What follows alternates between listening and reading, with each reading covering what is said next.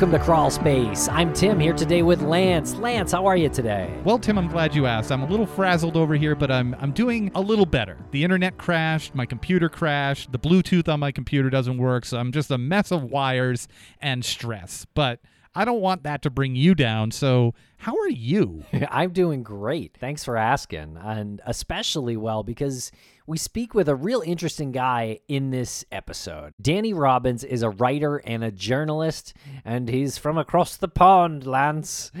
And uh, he does some podcasts as well, and he's a playwright, too. This is a really fun conversation. We were connected with Danny through a mutual friend, James McMahon, over Twitter, where James wanted to know if there was anybody who could help his buddy Danny out, because Danny needed to get advice from someone in law enforcement, a police officer, a former police officer, somebody of that nature. And James McMahon connected us because of our work with Private Investigations for the Missing, and we connected Danny with Lou Barry, who is a former police chief of many, many, many years. They hit it off. Danny and, and Lou had a conversation. The reason why Danny needed this was because he's adapting his play, two twenty-two, that's like the time. He's adapting that play, which has been a wild success over there in the U K. It's going to be here in the States, in L A, so he needed an American cop perspective. So that's how it all came to be. Big thanks to James McMahon for that. And then once we started looking into Danny, we realized this is a perfect conversation for Crawl Space. And even though Danny was in the middle of a sweltering heat wave and admits to sweating profusely, not because of the nature of our questions, but because of the temperature, he certainly lived up to and exceeded expectations. He is a great podcaster. He dives into paranormal stuff. He's got podcasts called Uncanny, another one called The Battersea Poltergeist, and another one called Haunted. And stay tuned. We'll probably have some follow-up here whenever the play two twenty-two premieres in L A. We'll make sure that everyone knows about that because according to The Guardian, Broadway World, The Evening Standard, Daily Mail, I mean, this is a uh, show that you cannot miss, a supernatural thrill ride. Okay, everybody, I hope you enjoy this conversation. Follow Danny on Twitter at Danny underscore Robins. That's one B and one N. And follow us on social media while you're at it. We're at Crawl Space Pod or Crawl Space Podcast. Thank you. And be sure to give us a good review. If you're listening, you got a couple of minutes, toggle right over, give us that five-star review, tell us how cool we are. Goes a long way. And Tim, what shouldn't they be? Yeah, they shouldn't be curmudgeons about, uh, about giving us a great review. All right, we'll break here for commercial real quick, and we'll be right back with Danny Robins. Ladies and gentlemen, Danny Robins. Danny Robins, welcome to the podcast. How are you today?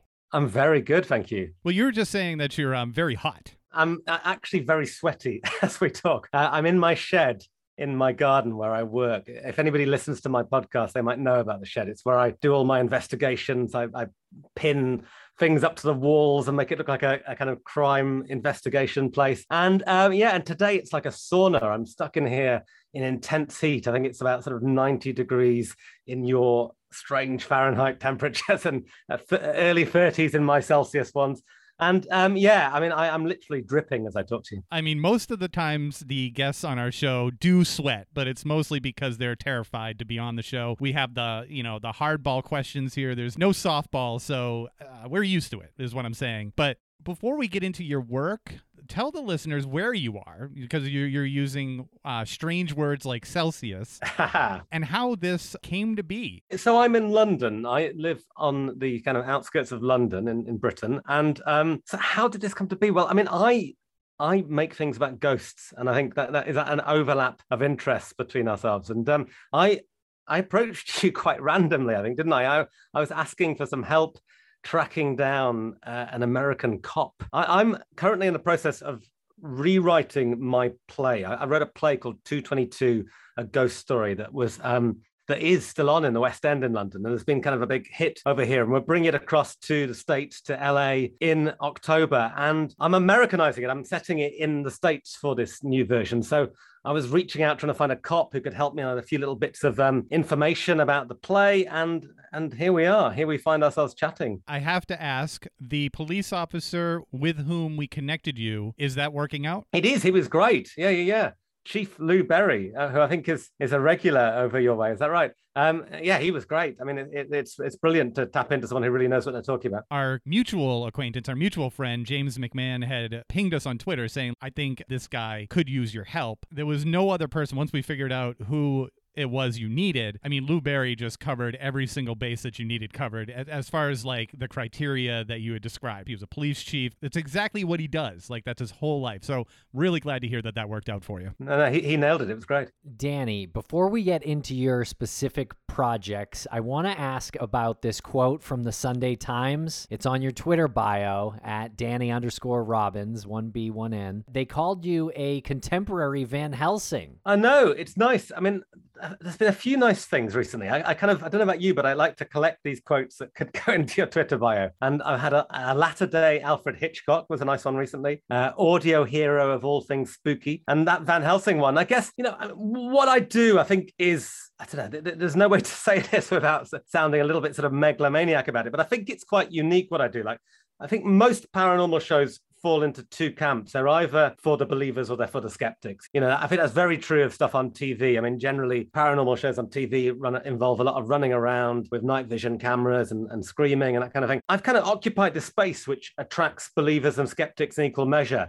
And also that even bigger group in the middle of people who aren't sure what to believe. And I guess I would fall into that. I'm the uh, the skeptic who wants to believe. What I do, I do investigations. I, I people tell me their ghost stories. These are all real life ghost stories. And I'm in a very kind of luxurious place now where enough people know my work that I get this steady stream of emails coming in with these amazing stories. We delve into these stories, but we do it in a very non-judgmental way where, you know, we're neither believers nor skeptics. We're listening to this story. We're taking it as this incredible moment in somebody's life, this life-changing moment where they experience something that they believe was paranormal, they feel they can't explain in another way, and just exploring what it might have been. And, and it seems to really galvanize people, I guess. And we live in this very divided world where you go on social media, everybody's shouting at everybody else, you're digging your trench and kind of saying what you believe in. Here we have a situation where this community has grown around my shows of people who agree to disagree. So you've got people on completely opposite ends of the spectrum. Some believe that there is life after death and some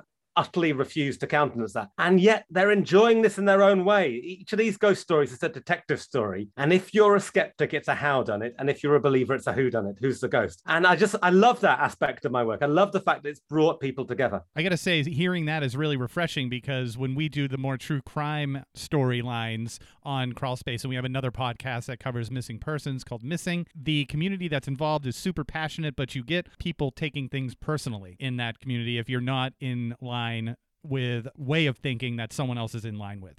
And to hear that you take these ghost stories as something less like fun ghost story, more like, I want to learn about the moment that your life changed because of this, that you take it and you understand it to be a life-changing moment. Was that your intent going into it, or did you gradually discover that? I, I think, you know, like, I guess like any documentary maker, I'm interested in people. And I think that traditionally paranormal shows are focused much more on a place. They get very fixated on going to, you know, here in the U K, like a castle or a haunted pub, you know, in, in the States, it's probably like, you know, old prisons and asylums. And, you know, you get very fixated about the place. And then as soon as you get to that place, it feels like it's ripe with potential for anticlimax because you're there, you're wanting something to happen and it doesn't happen. And, and the only way to kind of make it exciting is to manufacture something. If, if you're much more focused on people and, and the things that have happened to people, then you can't be disappointed because this incredible, extraordinary thing has already happened. That person is telling you about it. And yeah, I mean, I'm fascinated by these as psychological dramas. And I guess what I did, which was kind of new within the genre, was I applied the true crime format to a ghost story. And I, I took the first story I did was this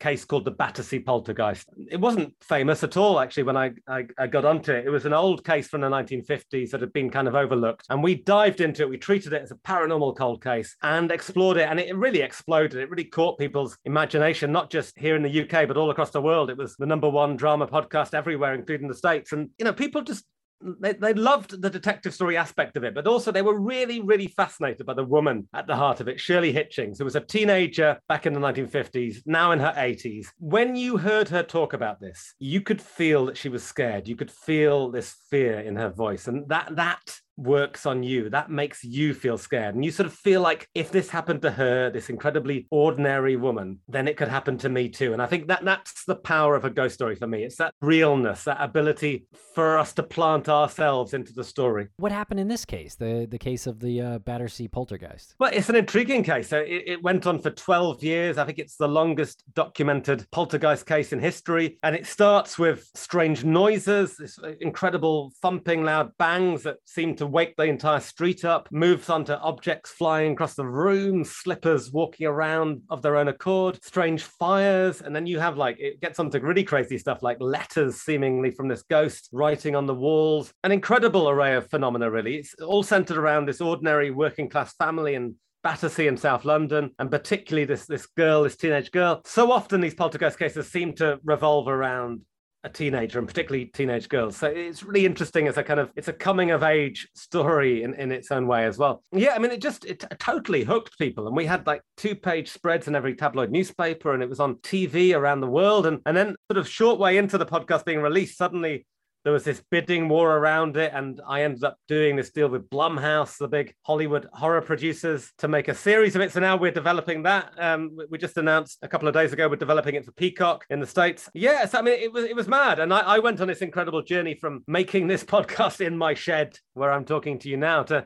suddenly kind of talking to Hollywood, you know, and, and it was amazing. But I think it shows the power of a good story, really. This was a, a story that caught people at the right moment, I think. Here we all were living in lockdown in the heart of the COVID era. Something really resonated about this story of a family trapped in their house, this kind of claustrophobia. The family were trapped not just from the, the poltergeist activity, but also they had the nation's press outside their house, camping outside. It got a really, became a really big story uh, at that time in nineteen fifty-six, and it was even being talked about in the Houses of Parliament. It, it was kind of huge, really. It became, Shirley was the poltergeist girl. She became kind of in, infamous at the time as this, you know, th- there was a lot of questions around, was it a haunting or a hoax? Well, congratulations on getting that story out there on a much larger scale with uh, Peacock and Blumhouse. That's pretty impressive, and uh, kudos to you for that. Is that something that y- you... expect when you put a story like that out, or or not at all? No, I mean, it was it was just like a dream come true. I kept pinching myself. Most of us, when we make a podcast, we sort of help, hope that some people will listen, and you might get a few nice reviews. I aspired to that, really, and you know, I, I wasn't prepared for any of it, and it's been a, a real roller coaster year and a half for me, I, I guess. You know, that kind of gave a springboard and a bit of a platform, and then my play came out, and my play kind of exploded into this real West End hit. And then we're now coming across the States with it, and it's opening around the world. I think we're opening everywhere from Mexico City to Australia, with Japan and Korea and France and Germany in between. It's been amazing and wonderful. And, and it's really all been about ghosts. This has been a year of ghosts. And, and I found this niche, I guess, in terms of doing, I guess, like intelligent shows about the paranormal, I guess, you know, like shows that explore and probe and dissect that genre and ask those big questions about what is happening to us. Is there something more out there? You know, is there life beyond death? And do that in an exciting way, I suppose. I'm always very driven by the storytelling and wanting to scare people, but it's not sensationalist, and it and it doesn't slide into that kind of, you know, I, I don't know, I keep coming back to that thing of, you know, the, the kind of night vision camera shows, which are kind of fun in themselves, but there's something slightly exploitative about it. You know, you, you know that it's not totally genuine. They they are, you know, they, they want to get you scared by sort of poking at certain things, and they'll, they'll do it in any way possible. I would say the editing on a lot of those T V shows yeah. is kind of a giveaway, and it kind of takes away some of the suspense. Do you ever worry, because your your shows are, are based about ghosts, and your recent successes are are based on stories about ghosts, do you ever worry that if you don't pay proper homage to these ghosts, that they're going to come after you? Well, it's, it's a question people asked me before about, you know, do you ever bring your work home? I really hope not, because my wife is about as scared of ghosts as it's possible to get. So, the, the you know, even planting that in her head would be pretty terrible. Um, I, I don't think about that. I guess I'm of the opinion that we sort of tune into these things, I think. And I, I, I think you can look at it in two ways, can't you? If, if you're coming from a skeptic point of view, then you can say that there are certain moments in people's lives, and there are certain types of people who are uh, are more open to imagining these things, you know, and and. I think certainly when I look at the experiences that I'm sent, they seem to often happen in transitional phases in people's lives. So like puberty, becoming a student, going off to university, um, moving house, a breakup, uh, like a loss, you know, having lost a loved one, you know, moments where there's a change in our lives. And, and, you know, and then if you're a believer, then you could say, well, look, these are the moments in our lives when we are more open, we're more receptive to these things being able to contact us and reaching us. You know, if we're coming from a point of view of saying, like, you know, ghosts are definitely real, I don't think that I would walk in to that old house and instantly have the haunting experience that somebody else had. I, I you know, I, I don't think that everybody who walks through that door is going to be haunted and see poltergeist activity. I think it's a combination. Somebody once said to me that a poltergeist is like a recipe. You need the right set of ingredients. You know, you need the right person, the right place, the right person at the right stage of their life. And so, no, I, I don't feel like I am going to bring it home in that way. But, you know, that's not to say I don't have moments where I'm lying awake and these cases are ticking away in my head and I can't sleep, because some of these things are deeply troubling and and do feel inexplicable. I, I can't explain what's happening to these people. So it's that thrill, I guess, the thrill of the uncertainty and, and the, the excitement that something might happen to me. I love the idea that I'm open and something might happen to me one day.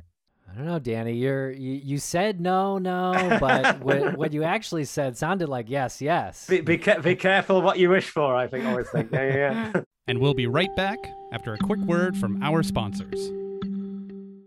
Thanks to our sponsors, and now we're back to the program.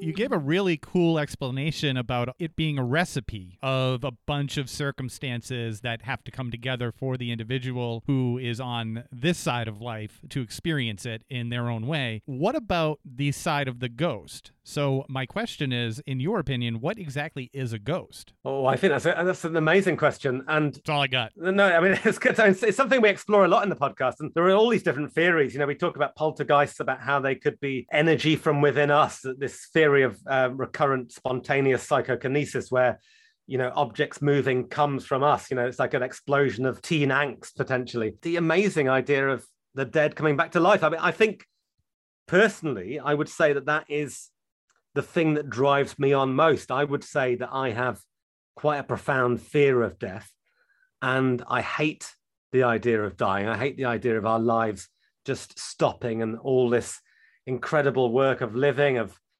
loving, of building contacts and, and you know, making amazing work, and just all this work you build up over years, that just stops. I hate that idea. So in a way, I find death more frightening than any ghost. So I, I love the idea that that our loved ones and then us, you know, we can contact from beyond the grave. I, I, I don't know. I mean, you know, then then you get into the realms of chaos theory and, you know, nuclear physics, and you know, I, I've met plenty of people who can give you a whole sense of time slips and how time is relative and how, you know, we might be just kind of glimpsing living people, you know, but somehow kind of um, the, the two worlds have opened up and there's a kind of rip in the time-space continuum. So I, I think there's so many interesting theories that can be probed. I think the one thing that I could say without doubt is that whatever ghosts are, they do exist, because somebody is having these experiences all the time, all around the world. I have hundreds and thousands of these experiences coming to me. So, you know, you might believe they are the dead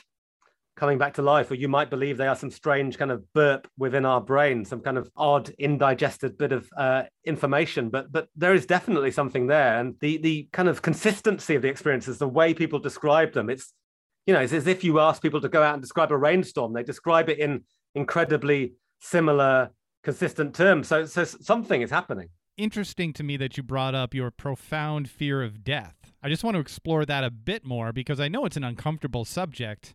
You know what really gets me, and I guess this is just me asking your opinion, I liked what you said about it's not like you have this profound fear of ghosts, it's more like the profound fear of death, and the reason is because, like, it just pains you to know that those relationships and the your family and your friends and all that energy you get out of life is just gone, and, and it's unknown what happens afterward. It is disturbing to me, and a reality check, when you have people who randomly die. I'll use Bob Saget as an example. It was just a random a random thing. Is that part of your fear? It's not an illness that'll take you. It's just a sudden thing. So I think my fear stems from a particular moment. When I was in my early twenties, I, I had this moment where I thought I was dying and I was hallucinating angels, and I was really certain I was having a heart attack. And it turned out that it was a panic attack, and it's something that, you know, probably a lot of people listening have had, and it's obviously not life-threatening, but it felt like it was at that moment. And I think it just really scared me and really shook me up. And I spend quite a while after that, constantly thinking I was going to die. Like every little twinge in my body was, you know, brain hemorrhage or, you know, a heart attack. And yeah, and I think that stayed with me. Kind of there's a lingering thing that, that gives me that fear of death. And yes, absolutely. Just the unfairness of it, like the idea of being snuffed out when you're enjoying life. You know, I, I, I happen to find life quite fun. I'm a generally kind of positive and optimistic person, I think, and I enjoy my job. So the idea of that stopping just feels horrible, you know. And um, so I think that's where so much of it comes from. And, and yes, yeah, certainly, you know, when you lose people that you love, and, and, you know, as we get older as well, we see more and more examples of that. Your Facebook timeline starts to fill up with people losing parents, you know, or even kind of losing partners. And so, yeah, the cruelness of it and the arbitrariness of it feels feels horrible. So I, I guess, yeah, I think that we as a society, and I think Brits and Americans are particularly This is particularly true of us. I think we're very bad at processing death. I think there are other cultures in the world that are better at dealing with death. And I think ghosts for us are a kind of buffer zone. They're a kind of safety blanket between us and death. And I think we need them. And there's a reason why we haven't shed our belief in ghosts in the way that we've shed our belief in, in unicorns and, and elves and all these sort of things. You know, we need ghosts. And I, I believe personally that, that ghosts may well exist. I think there's a, a lot of, you know, genuinely inexplicable experiences that suggest that there might be something out there There that, that we call ghosts. But even if you don't believe in ghosts, if you've got no skin in that game at all, if you absolutely are resolutely skeptic and, and don't believe in them, you can see that we as a society need them. We need ghost stories. You know, like if you sort of removed that and just confronted us with the horrible reality of death, I don't think we as a society could cope. I see what you're saying. I think that's an interesting take on it. Does believing in ghosts mean that you believe in life after death? I, I love the idea. I, I sort of feel like, I, you know, I am at heart a coward and I'm an agnostic. I, I, I reserve the right to be wrong. I, I, I haven't really pinned my colours to either mast. What's really important for me for the shows is to keep a foot in both camps and to straddle both worlds. Because I feel like, you know, if I was an out and out believer, then I, I feel like I'd lose my sense of perspective and objectivity. And I feel like if I was a, an out and out sceptic, then I wouldn't treat these people and their stories with the respect and um, gravitas they deserve. It makes sense in a way to be this person with a foot in both camps, but I'm not doing it through some kind of like journalistic impartiality. It's genuinely how I believe. I'm genuinely unsure. Just on your website, you have a shop where people can buy t-shirts and mugs, slogans or sayings. I know what I saw and bloody hell, Ken. I think that's funny. And you said we need ghosts. And I think that needs to be on a t-shirt. Oh, okay, okay. I won't take anything more than ten percent of the sale. That's very kind. That's very kind. I mean, I, I, am I seeing a Ghostbuster T-shirt over there, Lance? Well, that's good. Oh, sorry, t- Tim, Tim. Sorry, sorry, sorry, Tim. Sorry. Even a phone number for uh, who you're going to call. That That is great. That's great. I love it. I love it. And we'll be right back after a quick word from our sponsors. Thanks to our sponsors. And now we're back to the program. I mean, I, I feel very lucky that I've tapped into this, this thing that so many people are interested in. I, I've been obsessed with ghosts my whole life, explored it in various ways throughout my career, but just recently decided to just really dig in and really burrow down and focus on it. And, and I just feel like I've hit a moment in time where where people, everybody out there is equally fascinated as I am. You know, it feels like for whatever reason, and I think there are definite reasons in terms of the kind of chaotic, uncertain times we live in and the fact that we are confronted by our own mortality in a way we haven't been for a long time through COVID, obviously, but also climate change and the war in Ukraine and all these things. We're being dragged back to a time, you know, akin to like the Second World War or the First World War, where we're sort of close to death and we can smell it in a way we hadn't for a long time. And um, we are sort of asking ourselves these questions. I think there's a real keenness to explore the paranormal, tapping into that and, and trying to help people answer those questions, opening up those conversations. I, I like to think that everything I do is a beginning. It sort of starts a conversation and then people can go off and do their own work. You know, we, we put these stories out there. People do their own digging. They, they look into the cases. They, they research the places they happened and they kind of research some of the theories. And I, I, I love all that. And I think, you know, the one thing we were robbed of during the pandemic time, that the heart of the pandemic, when we were all locked down and not seeing each other, we were robbed of company and we were robbed of entertainment, I think. And, and actually, so podcasts played an incredibly important role in being like a friend, being, you know, creating a community and giving people something to look forward to every week. The episode dropping, you could look forward to that, finding out what's happening in the case. So uh, for me, the proudest thing out of all of this is just building that community around the shows. That's a really good way to uh, look at it, that the podcast became a friend when it, we were all in a time that we needed friends. No, totally. You know, like some people have said to me, it feels like I'm their friend. As as a program maker, as a storyteller, that is as good as it gets you. I mean, you, no no review tops the idea of somebody having that connection with your work. And here comes the the hardball question that's going to make you sweat more than your shed. How did you get into this? How did you get into the ghosts? It starts really far back. I, I think that I grew up in a belief-free household. I grew up with a mum who was resolutely atheist, but had been brought up a Catholic. And so we'd go to my grandparents and I'd see, you know, these books about the Pope and pictures of Jesus staring down at me from the walls. And I was interested in the idea that I was missing out on something and there might be some other layer of existence and experience out there. And I think some people would have found God and I found ghosts, I think, you know, and I, you know, that's where I looked for my magic. And I, I was really interested in the idea that there might be something more out there. And I, I think I, I also had a kind of theatrical interest in the supernatural, and I just loved horror movies. And I kind of got more and more into that. And then that, that incident I mentioned about thinking I was going to die, I think that played a really big role as well in triggering a deeper interest. So, so yeah, I just I don't know. I mean, I just genuinely fascinated. And I, I feel like it it encapsulates these the biggest questions of human existence, really. It's why we have religions, really, isn't it? Answering that question about life after death and trying to understand the mysteries of, of the world, the universe, and our existence. So I, I feel like I'm in a tradition of many people throughout the centuries who kind of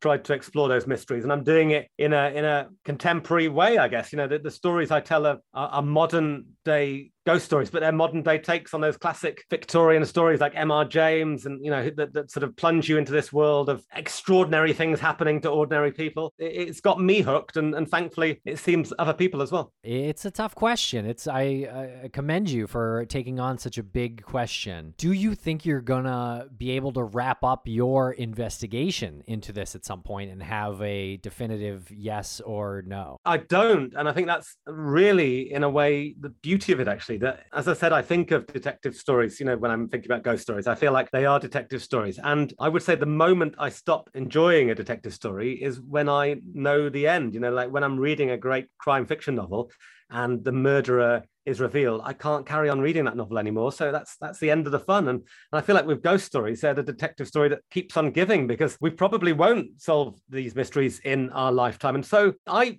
enjoy the adventure. I, I, I like the journey. I like the fact that we're all exploring these cases together. And I think you look at these big cases. I, I would pick out, say, the Enfield haunting, a famous British case that some people may know, like it was the basis of The Conjuring two. And, and you know, and Battersea, I would lump in with that as well. I, I feel like they they are skeptic proof. They retain their mysteries. They're robust enough that if you prod and prod and prod, you'll never quite get to the bottom of it. There's enough genuinely weird, odd stuff going on there that we can keep talking about it. So I, I, I love that. I love the fact that, you know, these mysteries just go on and on and on. And, and sometimes it was a very small group of people, a real minority of people who, at the end of the Battersea Poltergeist, said to me, like, you, di- you didn't quite answer the question. You didn't quite solve it. And I'm like, well, look, we gave you three endings. We gave you like a choose your own adventure ending. We gave you the skeptic ending. We gave you the believer's ending from our, you know, our two experts. And then I gave you my take on it, which was kind of somewhere in the middle, this gray area. You know, that that is life. You know, you're not going to get these definitive answers to life. Life is a mystery.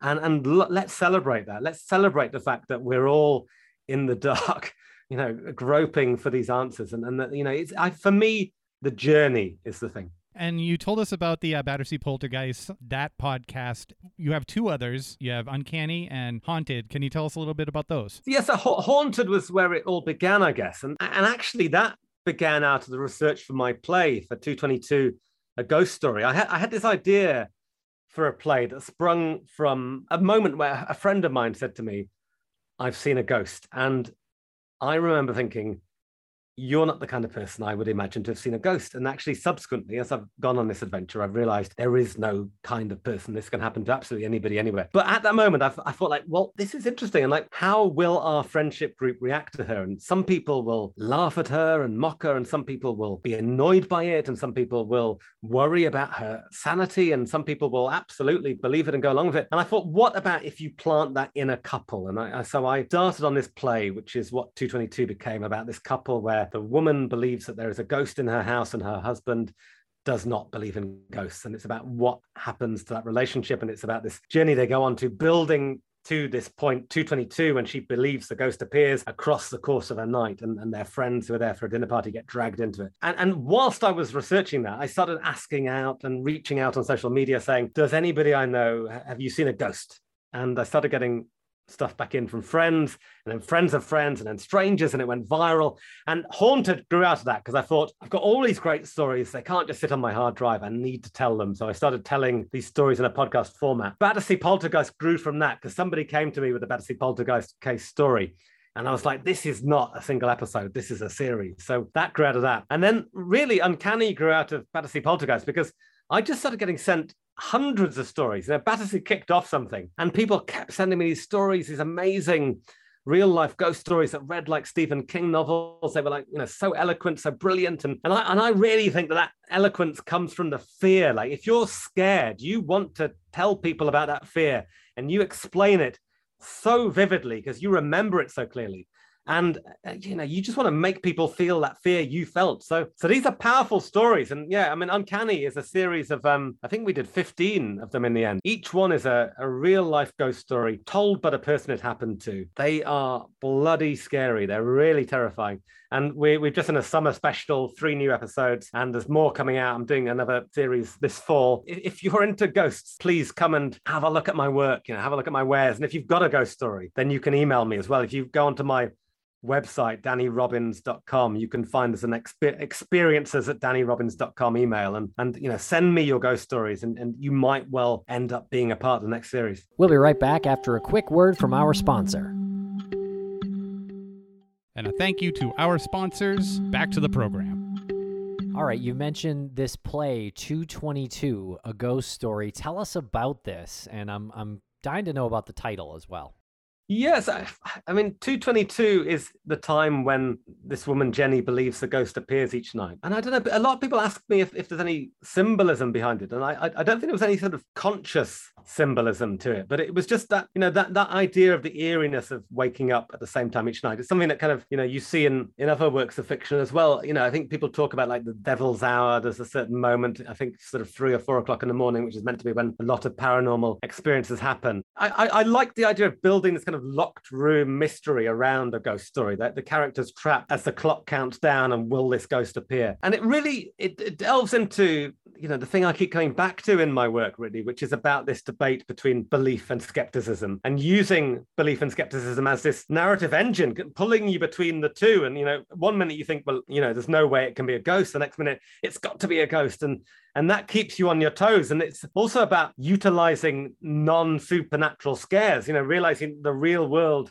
can be as scary as ghosts. And actually, you know, you've got a great palette to play with. You know, you're in a house and there's kind of, you know, alarm clocks that can go off, and, you know, foxes that can make noise outside, and doors that can bang, and all that kind of thing. But the, the exciting adventure for me now is that th- this show has been a really, really big hit here in the West End. We've been running for the last year, and now we're going to a theatre called the Amundsen Theatre in L A from October twenty-ninth. It'll run until early December. And so that that's really exciting for me. And I've rewritten the play to set it in America. It's why I was reaching out to you guys to, to find this police chief to answer a few questions about one little moment in the play. So that's been a really interesting process, actually, because there's a lot of things within the play that feel quite British, I think, and about, you know, like how we live in Britain and the kind of houses we live in. Uh, there's a kind of theme within the play about gentrification and this young couple taking over an old house and doing it up, doing the kind of the renovation, and have they unleashed something? And so I, I spent two weeks in the States just recently, um, traveling around and trying to find my location, my equivalent of the area of London where it's set in the current British version. You know, where was I going to set it in the States? And um, and that's been really fun, just kind of immersing myself and, and going to people's houses and asking them really kind of niche questions about how their heating system works for particular kind of lines within the play, you know. And that's been interesting, I think. I, I'm, I'm quite fascinated by the kind of haunting of the mundane, the domestic, you know, the fact that our houses can take on this really scary quality. And I think that's something that really really, really resonates post-COVID, the, the idea of being stuck in your house and familiar things starting to feel scary. And I'm really curious, I hope it's not a spoiler, but What city or town in America did you choose as your London representative? No, I, I agonized a lot over it. And I, I think I think we've now honed in on Boston. I, I you know, I considered a lot of options. It, it was a weird sort of, it felt almost like speed dating. I was going out there and I was like, uh, you know, I went to Boston, Cleveland, and New York. And I was like, you know, uh, you know, Boston, you seem great. You're a perfect setting. And suddenly it was, well, hello, Cleveland. How are you? Could you be the one? and then and then New York, you look great as well. Each one had interesting qualities to them, interesting things that could make them work. I think I've honed in at on Boston for certain reasons that I'll keep to myself, but um, but it felt it felt right to me, I think, and um, and it, it's been really fun. And actually, you know, th- this is a play that I think does translate well to different countries. You know, I-, I won't be doing these translations myself, but it's being translated into multiple languages around the globe at the moment. And I think, you know, there is a universality to this story of this young couple moving into a new house and suddenly feeling unsettled and, and feeling like it might be haunted, and it plays into very contemporary fears a lot of us have, I think, you know, that, that idea of a space becoming threatening. And the, the particularly, I think, when you're in that stage of being young parenthood, this is about a couple with a baby, a young child, you know, all the anxieties that come into play there. I think people come and they they, they recognize these characters. And even if you haven't gone through that process yourself of having a kid and doing up the house, you know people who have a, again, for me, that's the fear. The realness breeds more fear. The more a situation feels recognizable and familiar, that the, the, the bigger the ability to frighten us, I think. And I'm curious because I love the idea of a familiar place being frightening because it starts to feel less familiar. The alternative to that is a place that you're not familiar with and not knowing what's around every corner. And I'm curious if there's a location that you haven't been to in the United States that you would love to go to that is reportedly haunted, or maybe one that a lot of people don't know about, that's unfamiliar to you, that you'd love to explore. Yeah, that's a really interesting question. You know, I'm not one of these people who has kind of like a list of paranormal tourist destinations they'd like to go to. I mean, I, I went to one recently, which was a really big sort of paranormal hotspot in the U K, this place called thirty East Drive, which is the home of a, a, a poltergeist that is known as the Black Monk of Pontefract, one of the most famous poltergeist cases in the U K, and, and sometimes cited as being like the most violent haunting in Europe, I think. And and I went there and I, I, I was so excited and so full of anticipation. And then ultimately, at the end of the night, I sort of felt a little bit anticlimactic as nothing happened to me. And I was really willing it. I was like, come on, bring it on, you know, let things fly, you know. So I, I, I'm not somebody who's going to go like, you know, I want to go to this castle and this, you know, this asylum and, you know, have that kind of list. You know, I, when I was in Boston recently, I was intrigued by the, I, I didn't make it there, but I was really intrigued by the idea of going to Salem. I, I love that idea of, you know, that kind of historic kind of witchy connection. I, I, I love history and I get a real kick out of being in historic places. You know, we've had a few of the stories in Uncanny set in really historic places. So I, I get excited by that, but I, I definitely am a people person. And, you know, it's, for me, the buzz I get is when I meet someone. And, you know, like meeting Lou Barry, your police chief, the other day, I was just like instantly getting a buzz off him. And I was like, I, I want to get you in a documentary. You know, I need to, you know, find something to get you in, you know, because I'm definitely somebody who views, you know, each of these people feels to me like almost like a new location, you know, like a, a new country opening up in front of my eyes and with all this kind of untapped potential. Is, you know, you can dive into this person's experiences and, and feast on all their kind of, you know, their, their strange and interesting experiences. Amazing. Well, um, I don't have too much more to ask you, but I am curious if, I guess, the, the streams ever cross, um, using a Ghostbusters reference, if if the streams ever cross between ghosts and, I don't know, cryptids or maybe U F Os or, or anything like that. Here we in, go. In your uh, in your mind. He's dying to bring up Mothman. He's dying to bring so, up. Hey, you you said it. I didn't say it. So let, we we did we did two U F O episodes in Uncanny. We did a, a U F O episode about a case called the Todmorden U F O in the north of England, which is a really interesting case of a policeman having a, a strange experience. And that really seemed to grab people's attention. I think there is a real resurgence of interest in U F Os, or we're meant to call them U A Ps now. U A Ps. Yeah, yeah, yeah. Right. I can't yeah. get down with that. For me, they will always be U F Os. You know, I'm, I'm old school. So that was really interesting. People really connected with that. And I got a load of people sending me new sightings and new stories.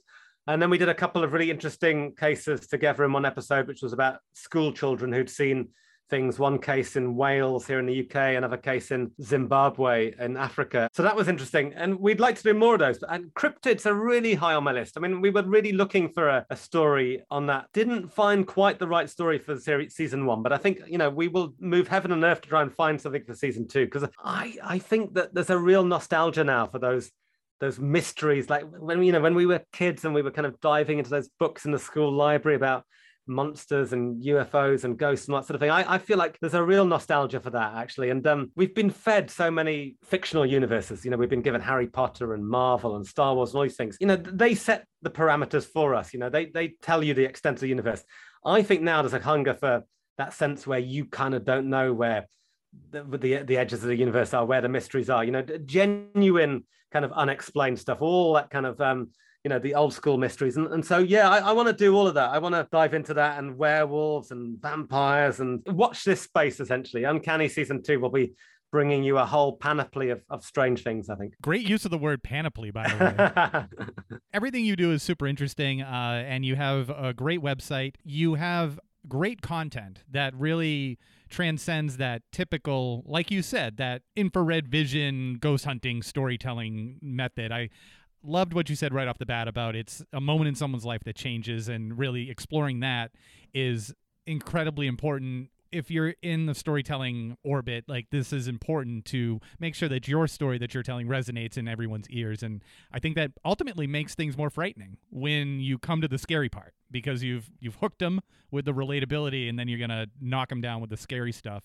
Uh, so keep up the good work. And I know you mentioned your website. If you want to plug your shows, yeah, no, no, sure, sure, them. yeah, yeah. It, I mean, it's it's danny robins dot com, one B in Robins, and um, yeah, I mean, I, I would love to hear from people. I, I I sort of feel like one of the whole points of this is to have chats with people and have conversations with people. I always see it as a as a two-way conversation. You know, you make the podcast as your bit of the conversation, and the audience respond with theirs, you know, and, and the show literally is a kind of two-way thing, with people sending us their theories and questions on cases, and those get included in later episodes. So I, I think, you know, I, I welcome that, love that. You know, and if you're in the Los Angeles area, or you can reach the Los Angeles area in the fall, then come and see two twenty-two, A Ghost Story, and and you know, I'll I'll be over there. I'll be um, spending about a month and a half out there. So, you know, absolutely get in touch if if you are that way. And you know, and, and I think also we're going to come out to, with Uncanny to the States as well. We're going to do a, a series of Uncanny in the States. So uh, you know, if you've got a story you think should bring me to your part of America,